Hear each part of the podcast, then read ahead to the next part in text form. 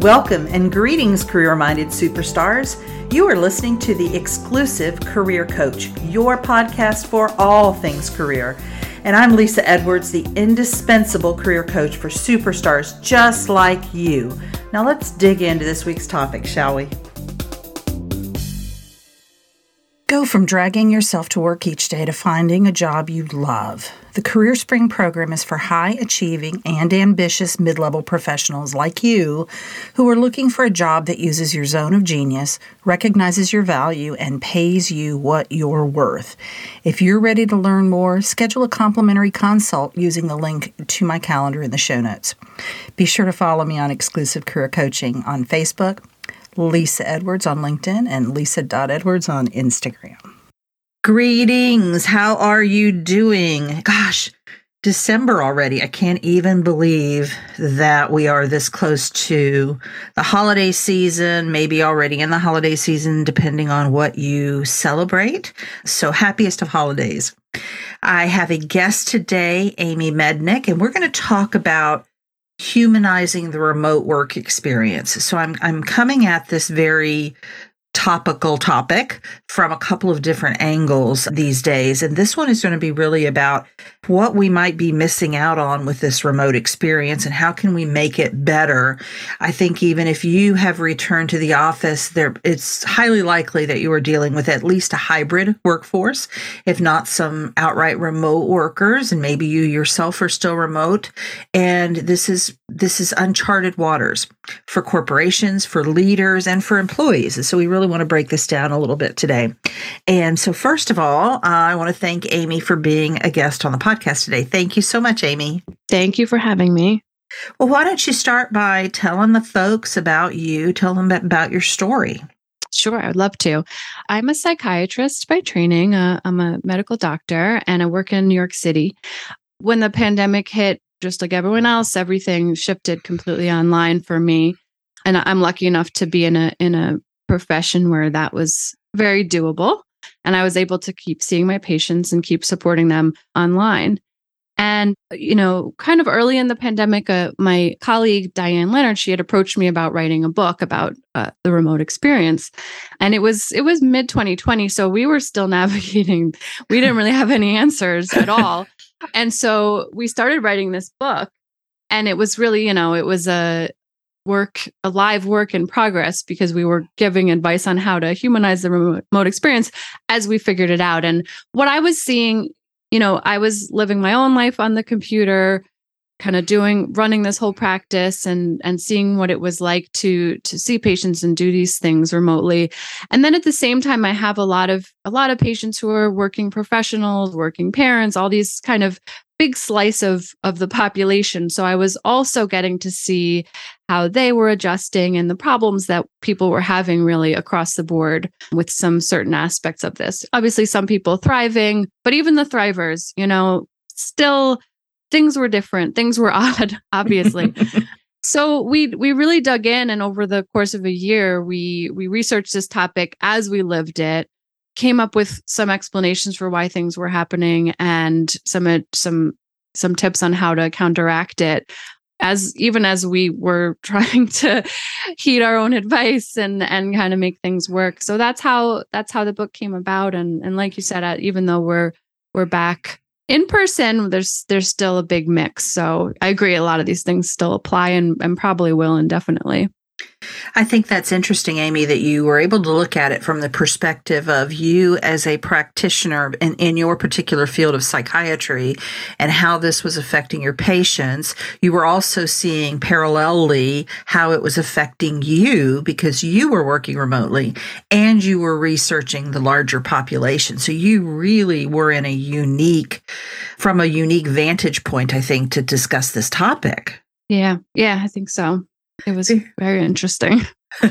very yeah we all have our i don't know if we want to call them you know remote horror stories or covid horror stories i've certainly had my share of them mm-hmm. even though i was working remotely and have been since what 2012 i guess mm-hmm. i'll tell you one thing that was different for me amy because my my day to day didn't really change but before I would have uh, people come on because I work kind of exclusively through Zoom and they'd be like, I don't know how Zoom works. I've never been on that.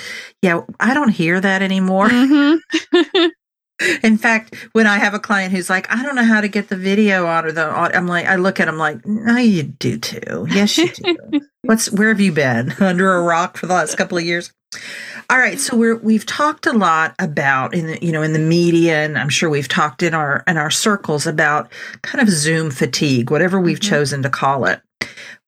Why has remote work contributed to a different kind of fatigue. Why does this Zoom fatigue need its own name mm-hmm. uh, than what we've experienced in the normal work fatigue in the past? Right, right.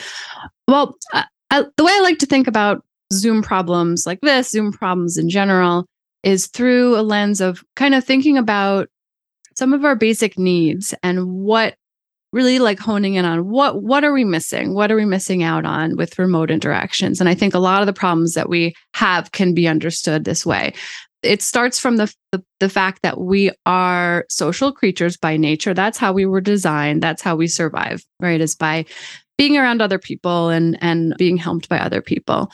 And you know, we talk about needs like we're used to needs like hunger, right? And when we're hungry, our bodies tell us and we get food. And you know, when we're thirsty, same thing. But when it comes to some of these other social needs, it's not always as obvious. So we go through a few different social needs in the book, but the one that that most relates to Zoom fatigue, I think, is is we have this need for understanding. What I mean by that is is this humans are complex the outside world is complex what we have to do in a in a in a day is so much work for the brain that if we had to kind of figure it out anew every time, every interaction, every day, we wouldn't have enough energy to get through an hour. We would have to go back to sleep. So, because of that, because it is all so much work cognitively, the brain has developed all kinds of shortcuts mm-hmm. to help us understand things, to help us kind of lump things together and group things together and and have expectations on what what we're going to get from people and what we're going to get from the world.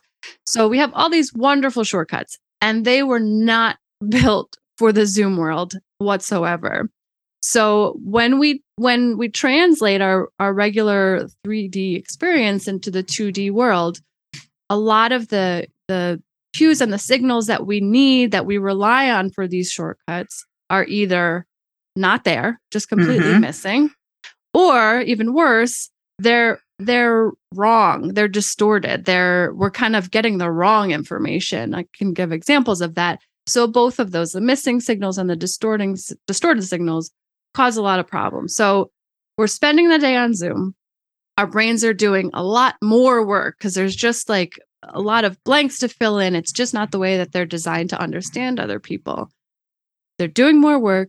They're getting less information because we just have this flat screen right? And we don't have body language and we don't have physical interactions. So they're going this whole day building a picture and it's a ton of work. It's it's just it's just more work than the brain is used to doing in a day and it's not you know, it's not obvious because you think you're just having regular conversations and you don't you don't really know on a conscious level how much how much extra you have to do. I'll give an example of that and just of, of the distorted signals. A big one is is sound and sound delays. You know from a and this is an example of a shortcut. So from a lifetime of talking to people your brain has learned that when you ask a question and there's a long pause it means something. It, it means a very specific thing. Mm-hmm. and and you know it doesn't always mean the same thing on zoom because there may be a sound delay or there may be a technology issue or they may be muted or or whatever. But it doesn't matter that that you know the reason. Your brain is still has you know a lifetime of of reading a certain way into pauses. And there was a great study that that looked into this a little bit more deeply and scientifically and and they they looked at people on on video conferences to see what kind of effect the sound delays had and they found that if there was a sound delay of less than 1.2 seconds no problem things go on if the sound delay was longer than 1.2 seconds people tended to judge the speaker mm. as being less attentive, less extroverted, less conscientious. People tended to, you know, on when they were questioned later, to attribute the delay to the speaker's character, not to the technology. Yeah. And that's just that's just what our brains do pretty well. And I imagine it's not always just the sound delay, but sometimes you know there's a glitch in the system and we don't hear the question properly or we don't hear the prompt mm-hmm. properly and we respond based on what we think we heard mm-hmm. or we don't respond because we didn't hear we didn't realize there was a question being asked and that creates all kinds of thoughts too mm-hmm. Yeah, it's just a snowball. Yes. Interesting. And we and our our primitive brain, which is wired to make like meaning and be efficient like they have to put it, it, it wants to go into a like a cubicle in our brain you know labeled whatever mm-hmm. we are, it's it's short circuiting that that primitive brain that's kept us alive since the beginning of time yeah exactly Ooh. the the brain always takes the path of least resistance the yes. easiest the easiest explanation you know yeah and it's often wrong. Interesting. So so that primitive brain that's been trying to keep us alive since the mastodons were chasing mm-hmm. after us and we were in the cave is very confused right now, I'm sure. Yeah, it is. interesting. Interesting. Yeah. So are there any other kind of fatigues that you're seeing? Uh, any differences in that fatigue with Zoom? You know, I think it's it kind of adds up because because of what I described, because of because of all the work, you know, what ends up happening is actually I think we actually don't have the best understanding of fatigue and we don't totally realize that mental fatigue affects our physical strength. When your brain is tired, your body's going to feel it too. We kind of give our brain too much credit and kind of think that we can keep going whereas with our bodies, you know, your legs give out and you're done with your you're done with your run another another great study looked at this and they had people they had two groups of people. This is a UK study about 10 years ago.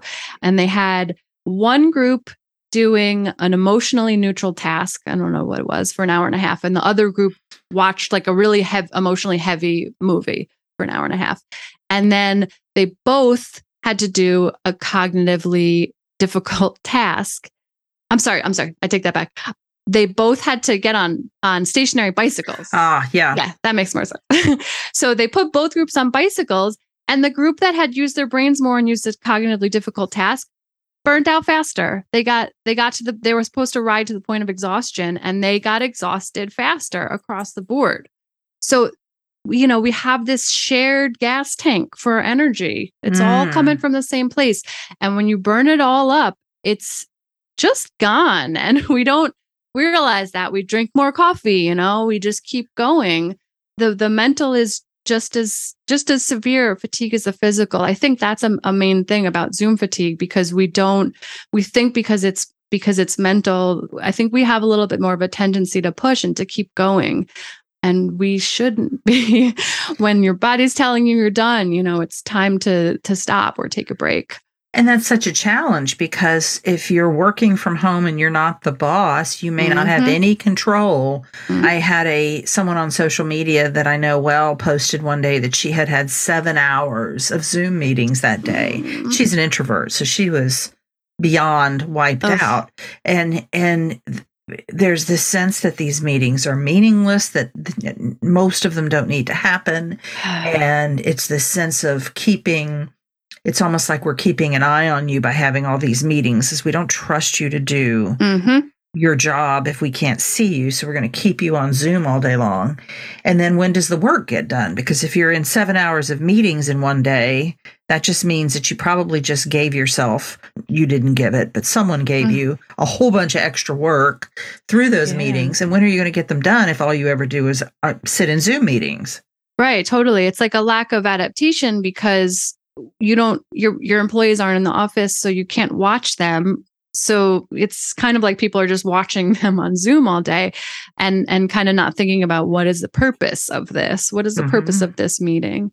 And because we can we do it you know because we can go back to back to back to back we just we all kind of have been doing that and it's not it's not the healthy way to do it No, I've heard from many people that they, when they can, they put their, they mute it and put their, you know, mute their video as well, and they clean their house or they wash their dishes or they're really not paying attention at all. So they're not getting any benefit from the meeting. They just feel like they have to be there. Mm-hmm. Yeah, exactly. So, what are these warning signs? If if we've got folks that are not getting their basic needs met, that that they're dealing with this sort of uncharted water of life on Zoom, how what do they need to be looking for and you know what are the warning signs and what do they do about them? Yeah. So again, like I said before, the warning warning signs are uh, the body's way of telling you that you need something, that you haven't met a need. And we know the obvious ones. When we're hungry, we eat. When we're thirsty, we drink. When we're tired, hopefully we sleep eventually. when you're not sure what the problem is, it's hard to fix it. And we could see that in toddlers, right? And and people who get hangry, they're not realizing that, you know, that's that's what they need next is to eat. When it comes to social needs, it can be a little more subtle. And and that's why I think it's really important to to pin these down because you may not know what's missing. So the warning signs really help us to say what what could be my problem here. So I mentioned for for the the need to understand other people, that warning sign is finding yourself fatigued, finding yourself kind of getting quickly cognitively overloaded, forgetting things, kind of all those, you know, over overusing your brain. The other two needs that we, we get into detail in the book are the first one is on a pretty basic level, you have the need for safety. It's kind of the first need that your body's always aware of. And that need usually for most people that requires the presence of other people. So you need to have other people around in order to feel safe and comfortable mm-hmm. in your environment. You know, that comes from from day 1, right? If babies are, are alone, they're not they can't survive. So we have that kind of hardwired in from the very beginning of of our lives. So for some people they're they're fine, but for a lot of people when you're on Zoom all day long, does your brain really think of does it know people are around? Or does it feel you know if you don't actually interact with anyone physically over the whole course of a day there's kind of a question of do, does your brain really know that you are you are around other mm. people? Or does it feel alone? And the warning sign for that for that need not being met and for any time that your your safety is not being met your brain's going to be hyper vigilant your fight or flight you know, you may not have a fight or flight response, but it's going to be kind of like ready to launch mm-hmm. at any mm-hmm. minute. So you're kind of your your nervous system is going to be kind of looking for the next threat, scanning on edge. And if that's the case, you're not it's not using any resources to focus on higher level stuff like you know reading or attending to meetings mm-hmm. or or any of these things that it doesn't care so much about when it thinks there's a, a threat around. So, in this case, if you're struggling to pay attention, if it's really hard to hold your focus on a task throughout the day, this this could be the warning sign that that particular social need is not met. And then the the third so we have need for safety and comfort, need for understanding. And then the third one, which is a little bit more clear to see, is the need for belonging. Mm-hmm. So humans also require a sense of belonging to some kind of group or tribe or whatever you want to call it. And when we don't feel that sense that we belong to some people, we can feel unsettled or discontent, or sometimes it can even be kind of uh, painful to feel excluded. And in virtual interactions, it's a lot easier to feel unheard or unseen. Obviously, I mean, that's a, a we're just on a single camera so it can be pretty pretty easy to not be seen um, mm-hmm. um, we're also lacking sort of the, the bonding chemicals that come out from just being around people all day the oxytocin and the endorphins and dopamine they're just going to flow a little bit differently when we're all in our own houses empathy can be harder psychological safety can be harder it's a lot of it's harder and so you know in this case the warning sign that this need isn't being met is just feeling kind of feelings of exclusion or not being seen or or rejected that can sometimes even lead to quicker to the to burnout or the feelings of burnout you know a quick example of of why that could happen more more easily on zoom let's say your sound's not working or it's being funny one day so you tell everyone hey i'm not gonna I'm going to listen, but my my mic is bad, so don't ask me any questions. Now, you know why no one's talking to you on the Zoom call because you you just talked you told them in the chat or whatever. Mm-hmm. But your brain isn't really doesn't really know the rules of Zoom. so it doesn't know why no one's looking at you and no one's talking to you. So it could very well perceive this as an exclusion or a rejection. And oh. it doesn't oh. matter that you know the reason because your brain perceives your brain is very sensitive to social rejection. We could see why that would be, you know, important survival wise. So it it can actually feel excluded or rejected even though you know consciously you know the reason. And so if you're feeling that way frequently, it's it's time to look at whether your need for belonging is being met and if there's something that you kind of need to adjust about that. And then, you know, as far as what to do about all these problems, there's a lot. And there's in the book, we break down a whole lot. The whole second part of the book is many strategies on what to do about all of this. And again, broken down according to where the particular issue lies and where what what you're missing out on. But I can just give some basics to think about. As far as the extra work of all this Zoom stuff goes and the Zoom fatigue and cognitive overload, one thing you can do is make sure to decrease everything that is adding even more work. There are things that we can cut out. Huge example. I think people are catching on to this, less so at the beginning of our, our Zoom lives, but the self view, it's best to turn it off. It's best not to have a picture of yourself all day long in front yeah. of you. When you were working in the office, you didn't have a mirror propped up in front of you on the conference table, right? You didn't, you were not you just weren't didn't have your own reflection like staring at you all the time. Our brains are drawn to our own reflection of course. That's just natural. So it's it's going to distract you. It's going to draw your eyes to it. But it has been shown to be even more work to kind of have to be self-monitoring and aware of your self view easy thing just turn it off. You know check yourself make sure you like you know make sure you look okay you have nothing in your teeth your your setup is good and then turn it off. Same with like chat there's a there's a place for chat but side chats and other windows and having your cell phone out and doing a million things at once just because you can when you're on zoom doesn't mean that you should because you're already you know the zoom call itself is already more work so don't don't give yourself even more Mm-hmm. That's interesting about the self view. I had never thought about that, but it does make sense that it would be distracting. And, and for some people who are not great with their body image, that mm-hmm. could bring up a lot of things. All right. So, some of our listeners, maybe many of them, are in leadership roles, and they're the ones who are scheduling all of these Zoom meetings. What can they do to help humanize the experience for their employees?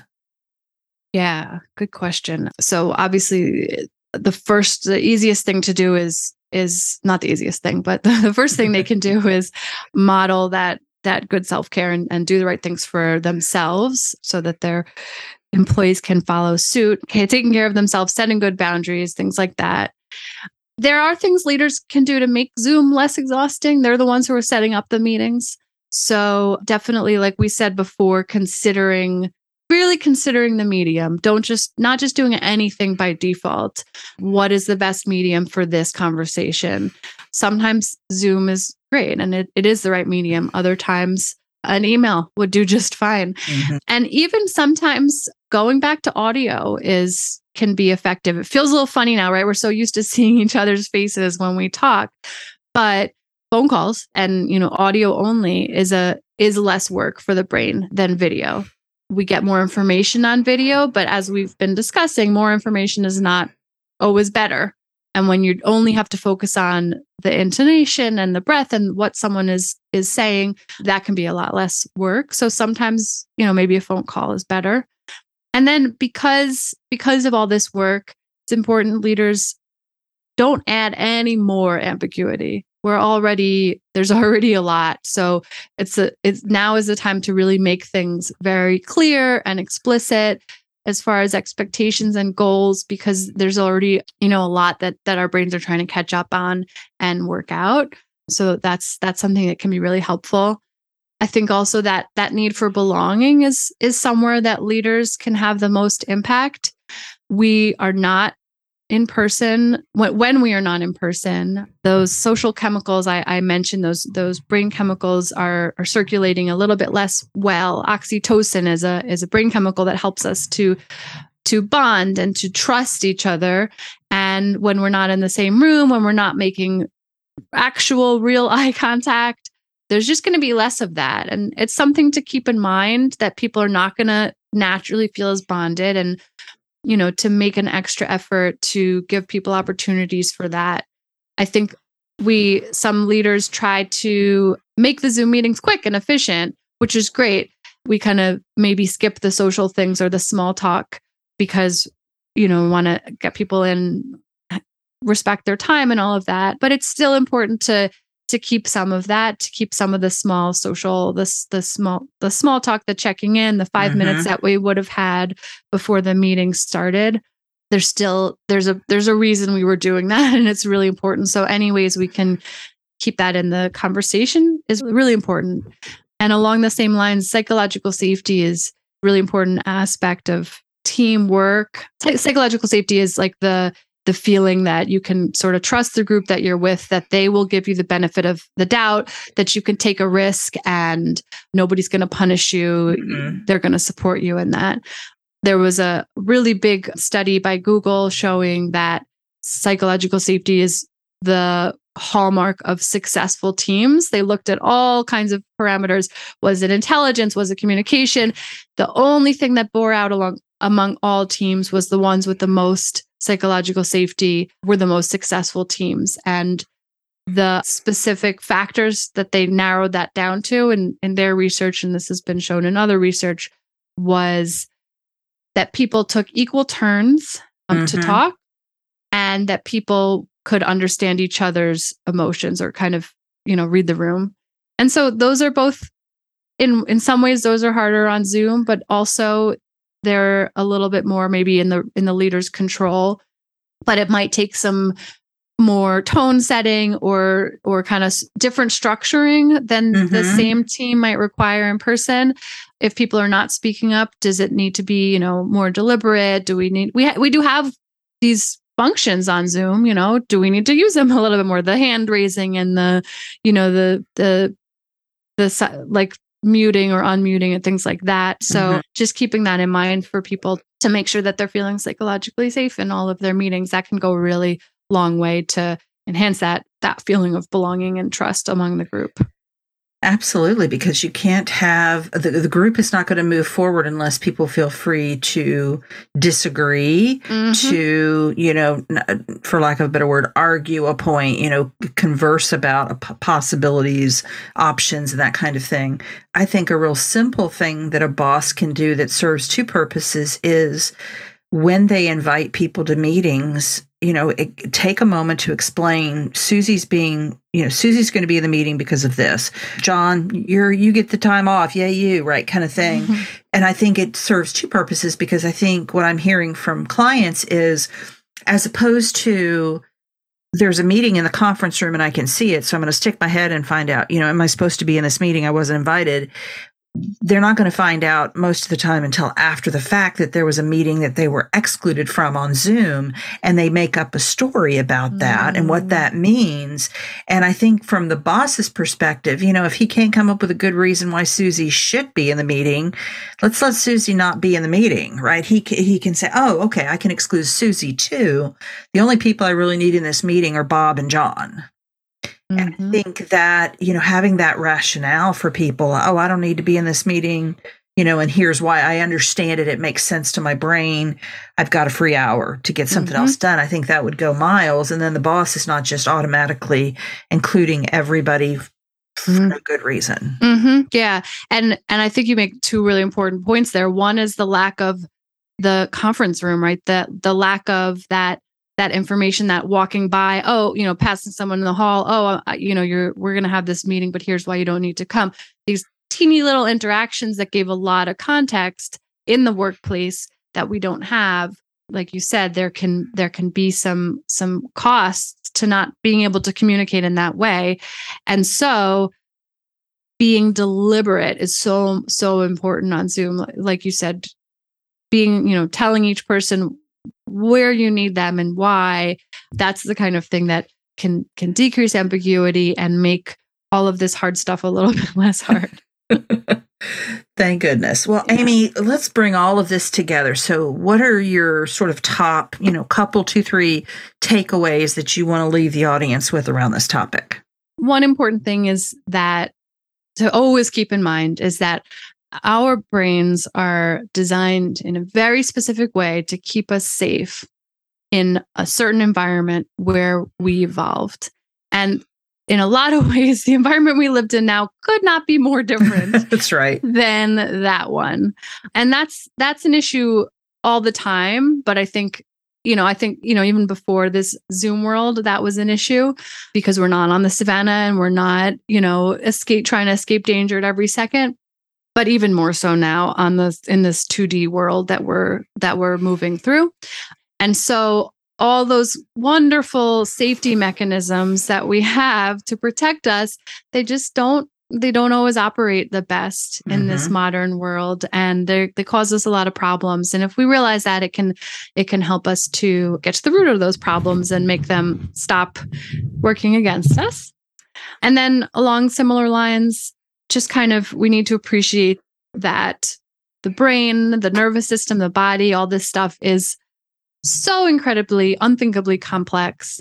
We kind of, I think, as humans tend to sort of feel like we know, like, oh, I know what's going on in in my head because because you can think and make decisions. You kind of kind of assume you know everything that's going on in your own head and your own body when in when in reality we have only access to a really small sliver of of all these you know processes that are happening in your brain consciously and subconsciously and and and all of that. So i think it's important to acknowledge that there's just a lot going on that you're not aware of and that could could be affecting you and could really surprise you to find out that it's affecting you that it's having a certain impact. So as a result just be patient with yourself and give yourself the benefit of the doubt and you know explore these things when you're ready.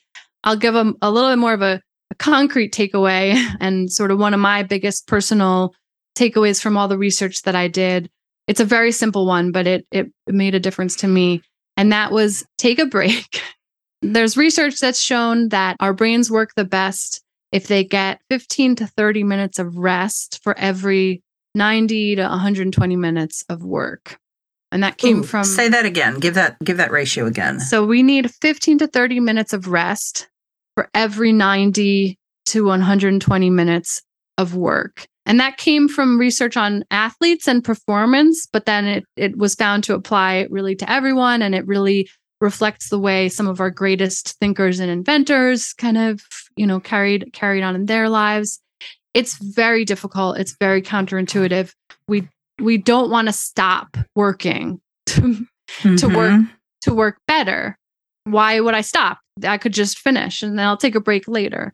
But it it really doesn't work like that. It really you work so much better if you if you give your brain a break. It's essential. And actually if you can take a break in nature or even looking at a natural scene it's it's been studied and shown to kind of calm your nervous system even more.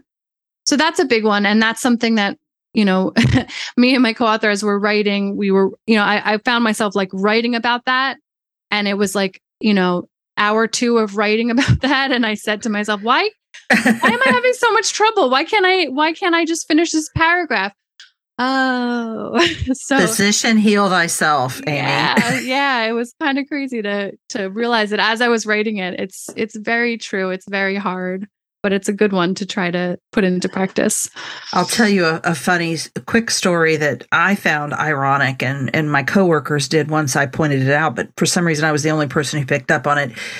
My entire, when I was in higher education, my entire student affairs team was ordered to go to this conference on transformational learning. And we were about, it was in St. Louis. It was about three and a half hours. And we had to room together and all the things. And there was no option. All the directors had to go.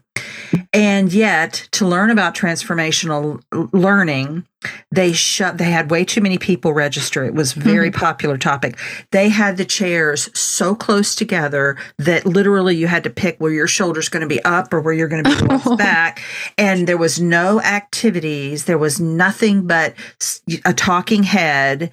And i'm like how are you supposed to tell us about transformational learning and we don't get to experience a trans have a transformational experience in learning about transformational mm-hmm. experiences and i just found that completely ironic like you've got to model that mm-hmm. that behavior so i'm definitely going to take this this 15 to 30 minutes for every 90 to 120 to heart because i realize i have been doing that but feeling guilty for mm-hmm. doing it. Like I just need to get up and walk around.